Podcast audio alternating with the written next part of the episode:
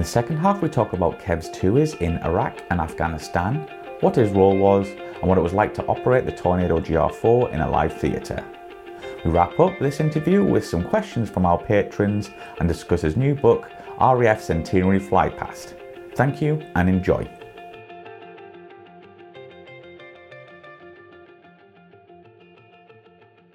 We're going to talk about you flying on live operations uh, with on the GR4. So, I mean, uh, tell us what tours you flew on, and we'll get in, into a bit more detail then.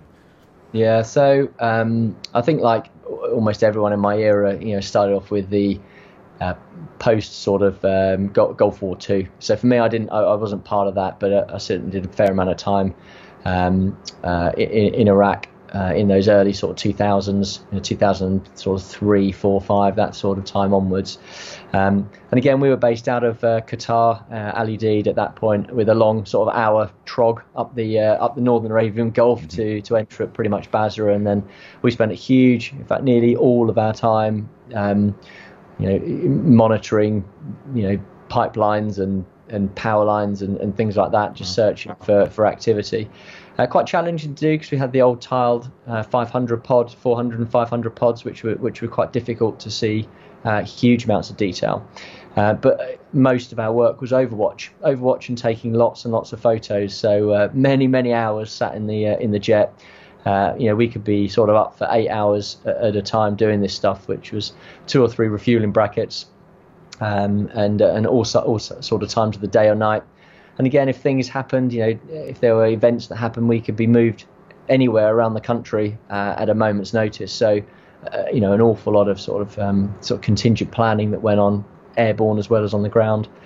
Um, we rotated through Iraq quite a lot, along with all the other squadrons uh, doing that, and then then obviously Afghanistan started. So we spent a fair amount of time uh, in Kandahar um, when Tornado took over from Harrier, mm-hmm. and, um, and, and again another very interesting experience.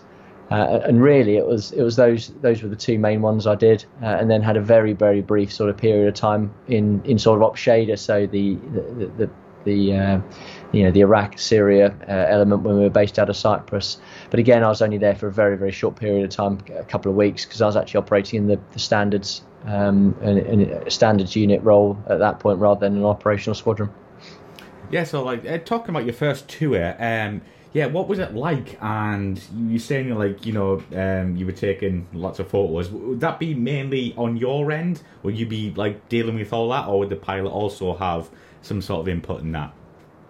Yeah, so a lot of the planning for, for the photography side of stuff, the reconnaissance was was was you know you you do it before you even took off, uh, and you had a list of sort of points of interest that you needed to go and, and get photos of, and there'd be for all different reasons that we rarely found out what they were for. Um, it, it was literally a case here's you know forty or fifty points or so. Um, hoover them up and, and come back. And, and frankly, our, our role and our job was to try and get that planning down to an absolute T. So we spent the minimum amount of time up there collecting that, doing the tasks, uh, and, and, get the aircraft back. But you know, again, most of the time we'd still be up somewhere between four and sort of six, seven hours or so doing doing those tasks. Um, it, it was.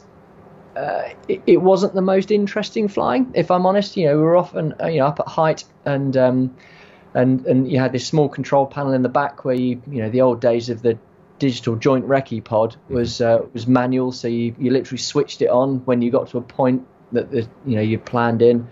You pressed a little button that said event, and that, that kind of told the image analyst, um, you know, where where you where you were pretty much a, a beam the um, or overhead the, the target points. They they would get that little marker that so they could go and, look at that piece of tape, and then you'd switch the uh, switch the camera off, and then you'd fly on to the next point, and you'd pretty much repeat that um, until you collected all of your all of your points of interest.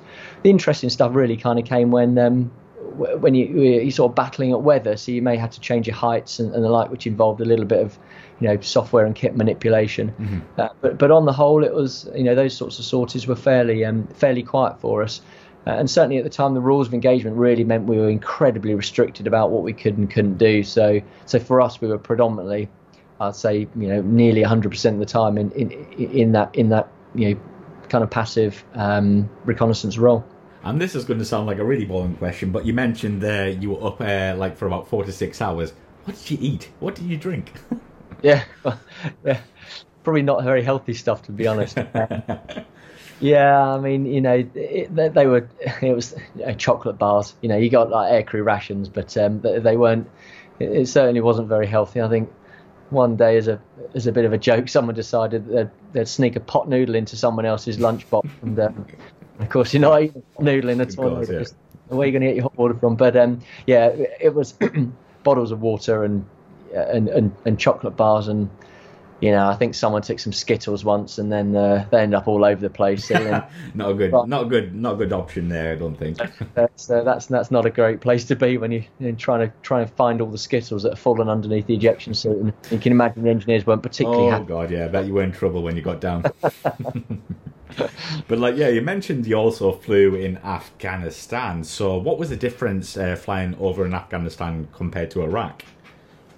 Yeah, predominantly we were the, the main difference again is you know you're you're based inside the theatre that you are are operating in. So, you know, at Kandahar you're you, you're in you're sort of in the thick of it. Um, whereas when when you were in, in Iraq, uh, you know, we were the, the base was not the, the base was a you know effectively relatively safe location. Kandahar all changes. You know, you're you're now uh, within you know rifle range, within mortar range of of, of anything that kind of happens like that. And that was a regular event for us as well. Yeah. So, you know, the very nature of being at Kandahar was very, very different to to anything most of us have experienced before.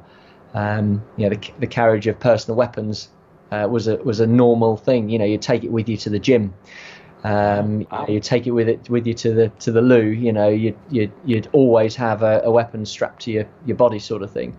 Um, there were there were often rocket attacks and mortar attacks. So you you know the siren would go off and you'd be laying on the floor. Um, you know, you know, sort of waiting for the impact, which you may or may not hear, or you may or may not hear it shoot over your head, and, and then you know you'd have body armor on that was you know and, and helmets, and then you'd be sitting in a effectively a, a, dugout waiting for the all clear to go off once they'd found where the weapons had impacted and the like. Um, and the other major difference, I think, was we, we ended up doing a lot of close air, you know, ground close air support and, and air support, working with the, the, the, British Army as well as, as everyone else. And you know, the, the force had a lot of um, lot of busy times as well. Certainly when the, the army uh, were were you know experiencing their very busy times, a lot of our role was was providing direct support. And of course, because the, the British Army had Helmand uh, and us in uh, us in Kandahar, we were, we were relatively close to that. So you know, mm-hmm. everyone was everyone was well aware of the, the, the dire ground situation sometimes, and uh, and really our, our role was there was there was some some you know reconnaissance photo taking, but a lot of it was that sort of close air support and providing assistance directly to to the troops on the ground.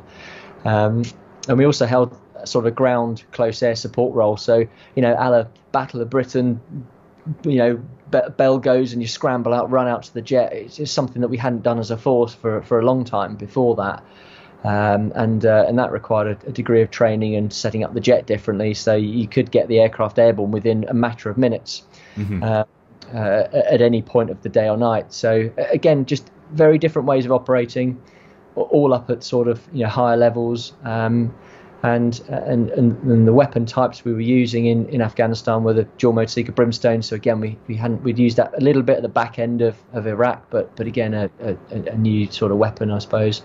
Uh, and, and Paveway 4, so moving away from the old sort of enhanced Paveway series that we'd uh, we'd had before. So again, a complete change in capability for the aircraft when we came to operating uh, in Afghanistan being in the thick of it, you, as you say, like you were working, like you know, probably closely with uh, other nations. But uh, would would that be like a daily task, like where you you know you have to call the U.S. Air Force and, saying calling, but you know what I mean, or the Europeans? Like, how did it work?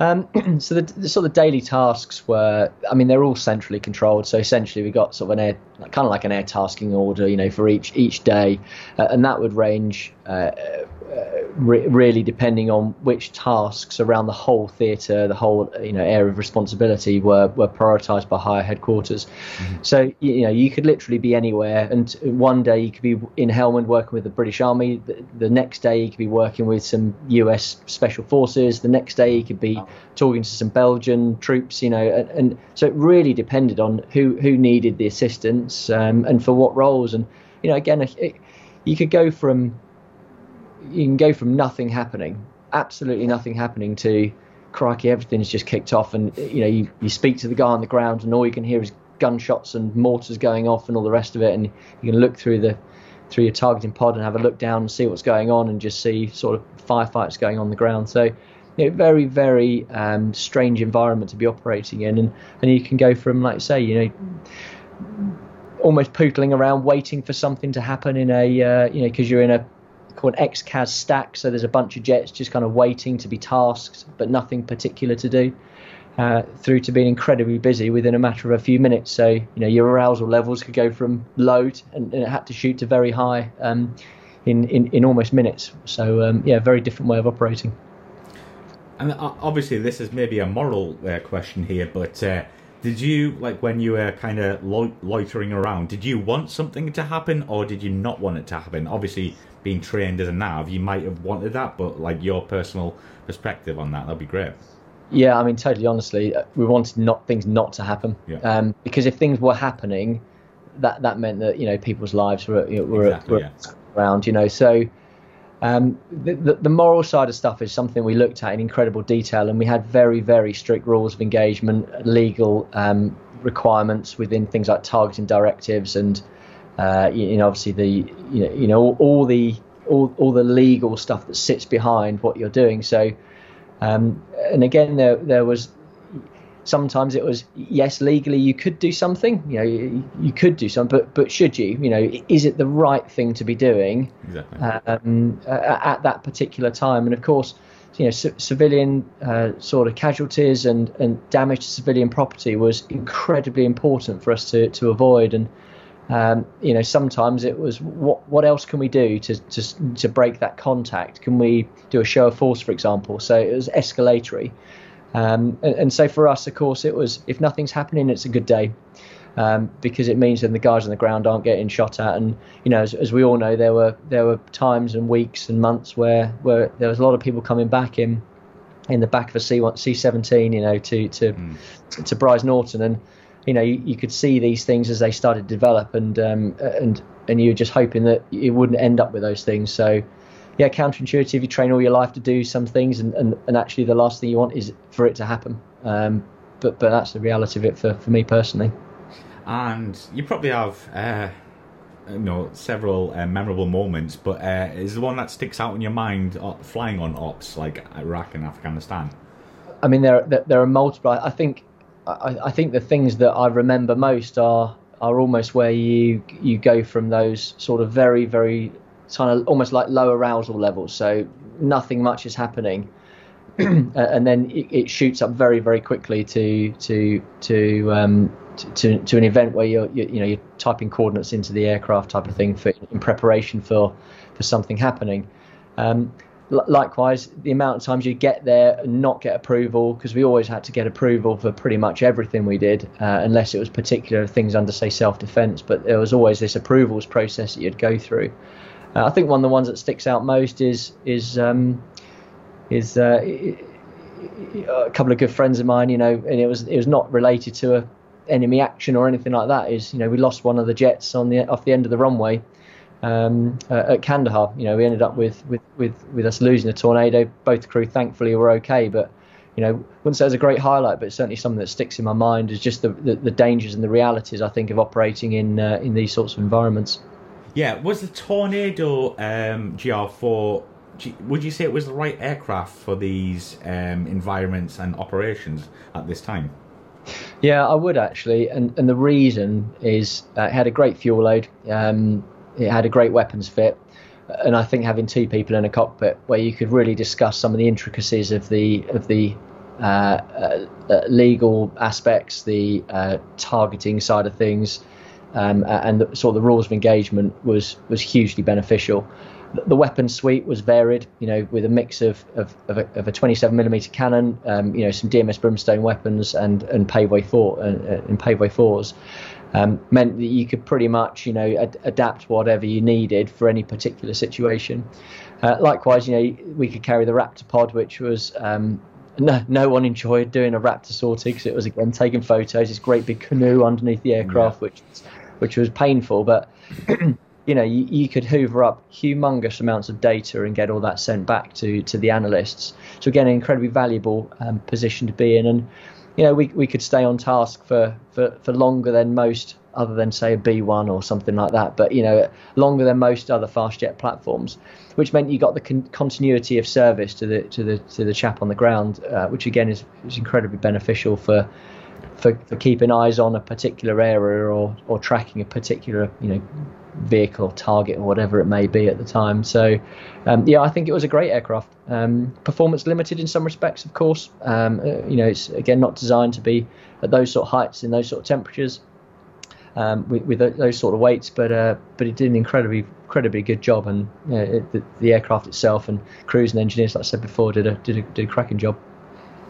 And she's a beauty, of course, so that always makes it better. well, there's but, nothing. Uh, I remember at Lossiemouth, you know, walking, you know, on the on the squadrons there, you know, when the HAS doors open, uh, you know, in, in, that early morning, and it, it just it, it just looks, you know, like it's ready to go, and um, it's an incredible view, you know, from the front, and it looks even even better when you've got you know weapons and the, and the like underneath. It, it looks like a proper war goer. It's it's sort of ready to ready to go. It's uh, nothing Means beats business, that. doesn't it?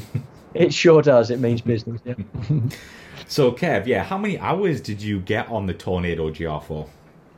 Yeah, so I got uh, just over 2,200 hours in the end. Wow. Uh, so it, yeah, it's uh, it, a good a good accumulation um, and a really good split as well between sort of you know the the low level stuff we did at the, the beginning of the career through to the more medium level work uh, and higher level work that we did at the um, at the end uh, in terms of our altitudes we were flying. So a, a real nice split, um, and, and, probably about 10, 15 percent of that was night flying hours as well, which was was another level of intensity when, uh, when low level on night vision goggles in the Scottish Highlands. So um, uh, so yeah, a, a, great career. I mean, there are a few guys that managed to get four, five. I think there's even a couple of people who got six thousand hours on the type, uh, which is absolutely incredible.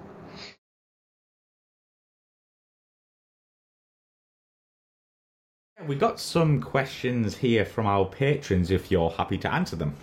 Of course. Right, so this is from Noel. Uh, as always, even though the GR4 was for air to ground, um, air to ground, uh, any DSAT missions or exciting missions against simulated air defense or intercepting aircraft for the GR4? Yeah, uh, so we we did a little bit of of um, sort of dissimilar air combat. Um, I mean, predominantly, you know, if we did any air combat, which was rare to be honest, we did a little bit against the Hawks and, and the F3s in training. Uh, I, I didn't personally do any, but um, but there was some done against. I think the I think there were some F22s right at the very end, uh, wow. which was incredible. The GR4 lasted about 15 seconds, I think. Um, yeah. But uh, you know, we, we, we did a little bit of, of, of air combat with with, uh, with, with various units, and certainly with some of the bigger missions um, and, and some of the bigger exercises, such as red flags or or sort of the tactical leadership programs in in uh, in, in, Europe. Um, you know, you you could occasionally get mixed up into into a, a degree of I said degree because it would never end up in a big sort of dogfight, but a yeah. degree of sort of what we could sort of term uh, dissimilar air combat. Um, and that would be, of course, with things like F-15s or Greek F4s or, or whatever it is. So there was there was a bit, but you know, like you say, predominantly it was a, an air-to-ground platform, and and wherever possible, the first thing we would do would be to turn around and run away. Um, there's there's not a chance we'd want to get involved in in anything. Um, uh, not not even not even another mud moving aircraft. So this is another one from Noel here, Kev. Uh, what is the absolute low level altitude AGL that can be set on low level missions? Well, it, it depends. So we would train down to 100 feet, um, and we turn that at operational low flying. So, uh, and that was for training as well as uh, well, as obviously operations. So, there are any particular areas in the UK that we could fly down to to those sort of heights, but 100 feet would be our absolute minimum. It's, it's incredibly difficult though to maintain 100 feet.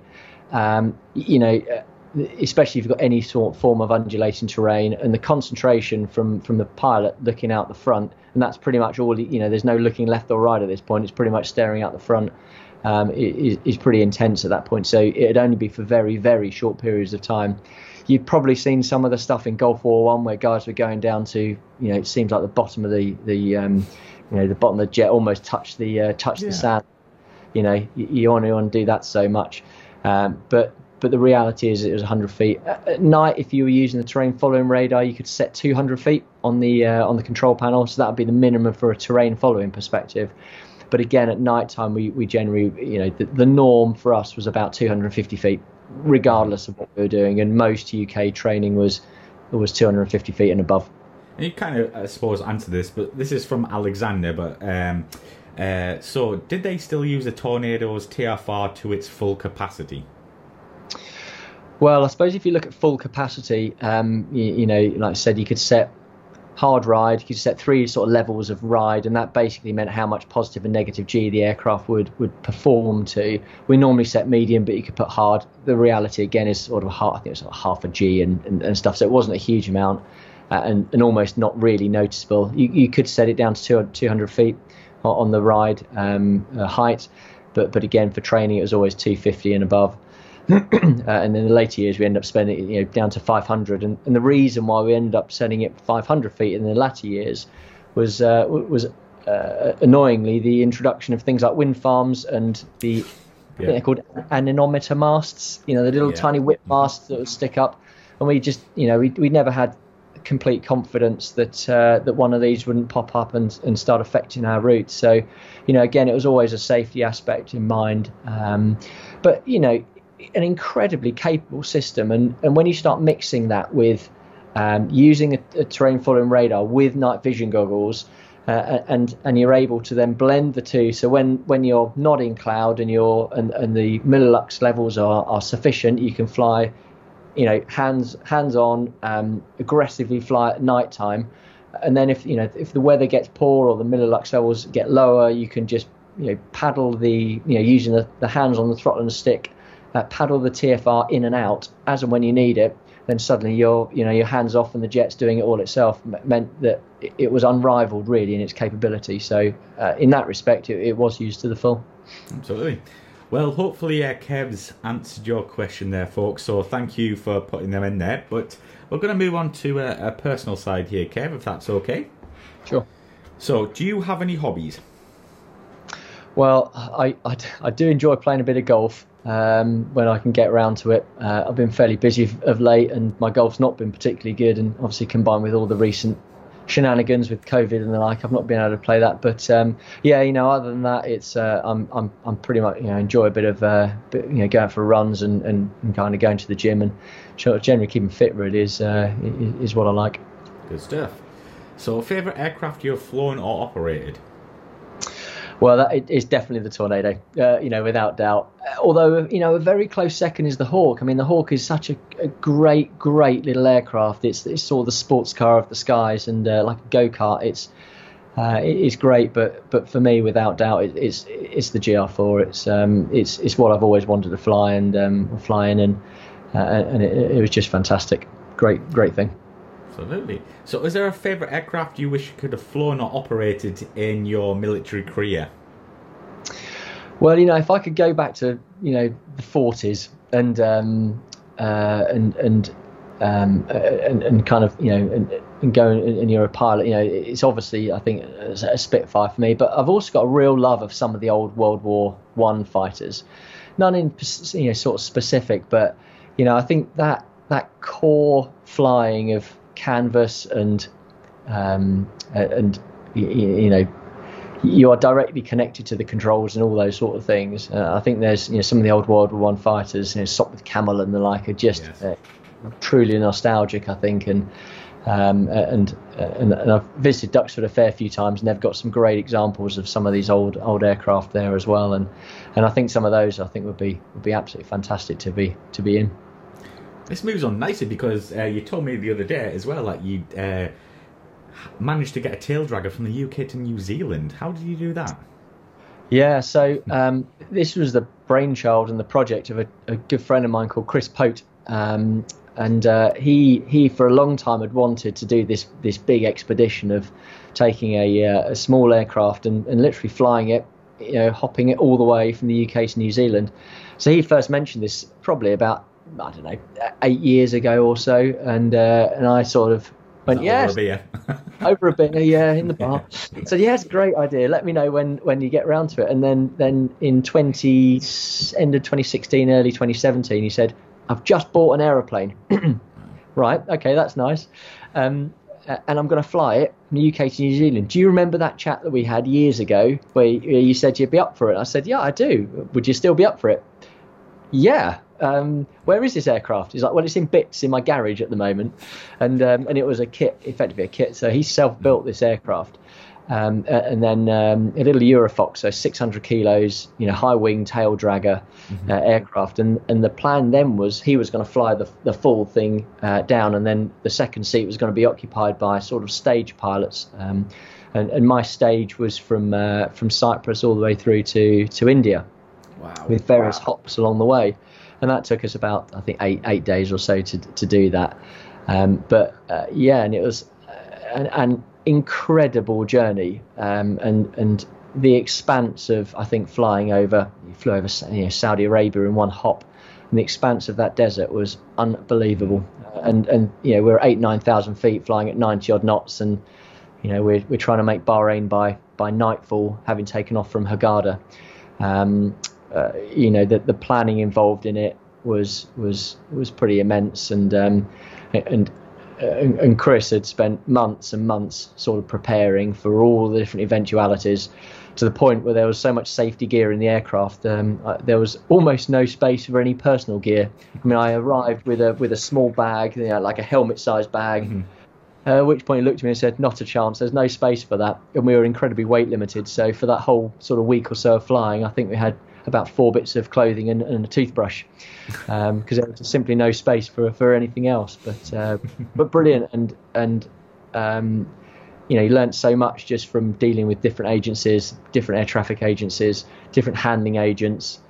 You know, in in Hurghada, I think they rolled out this rusty old oil drum, and you know that was oh, oh crikey, you know, yeah. Um, and and put a put the pump in the top, and, and off you go, and uh, but but that's you know some of these places is what you what, what, what sort of you're dealing with, and you know you kind of got to roll with it as much as you can. It's it's a very different operating environment uh, around the world to what it is say in the UK.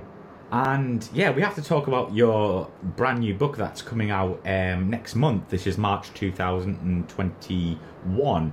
Uh, it's called the RAF Centenary Flypast. Tell us how this came about and also where we can find it.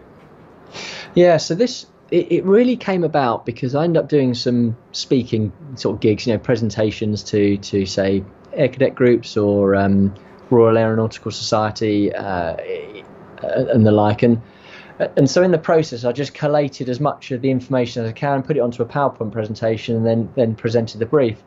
And as I, and every time I did it, I thought, crikey, there are so many amazing photos that the the, the RF photographers have taken, uh, and and and there's interesting maps, some of the planning and and um, planning data that we had with it, and I just didn't want to lose that in the long run. You know, I had it on my laptop and I thought that's very interesting, but who else? You know, th- there's so much of historical interest that's in there. Um, I spoke to the historical branch, and in conjunction with them and, and the MOD, um, they were happy for me to use uh, you know, the photos that have been collated from all the different Air Force photographers at all the, the different bases, um, along with all the, the products that we'd, we'd had together. So it kind of naturally felt that the best place for this was to try and collate it all in a book. The danger with it not doing something like that is it just gets left on a server somewhere and, and no one ever sees it.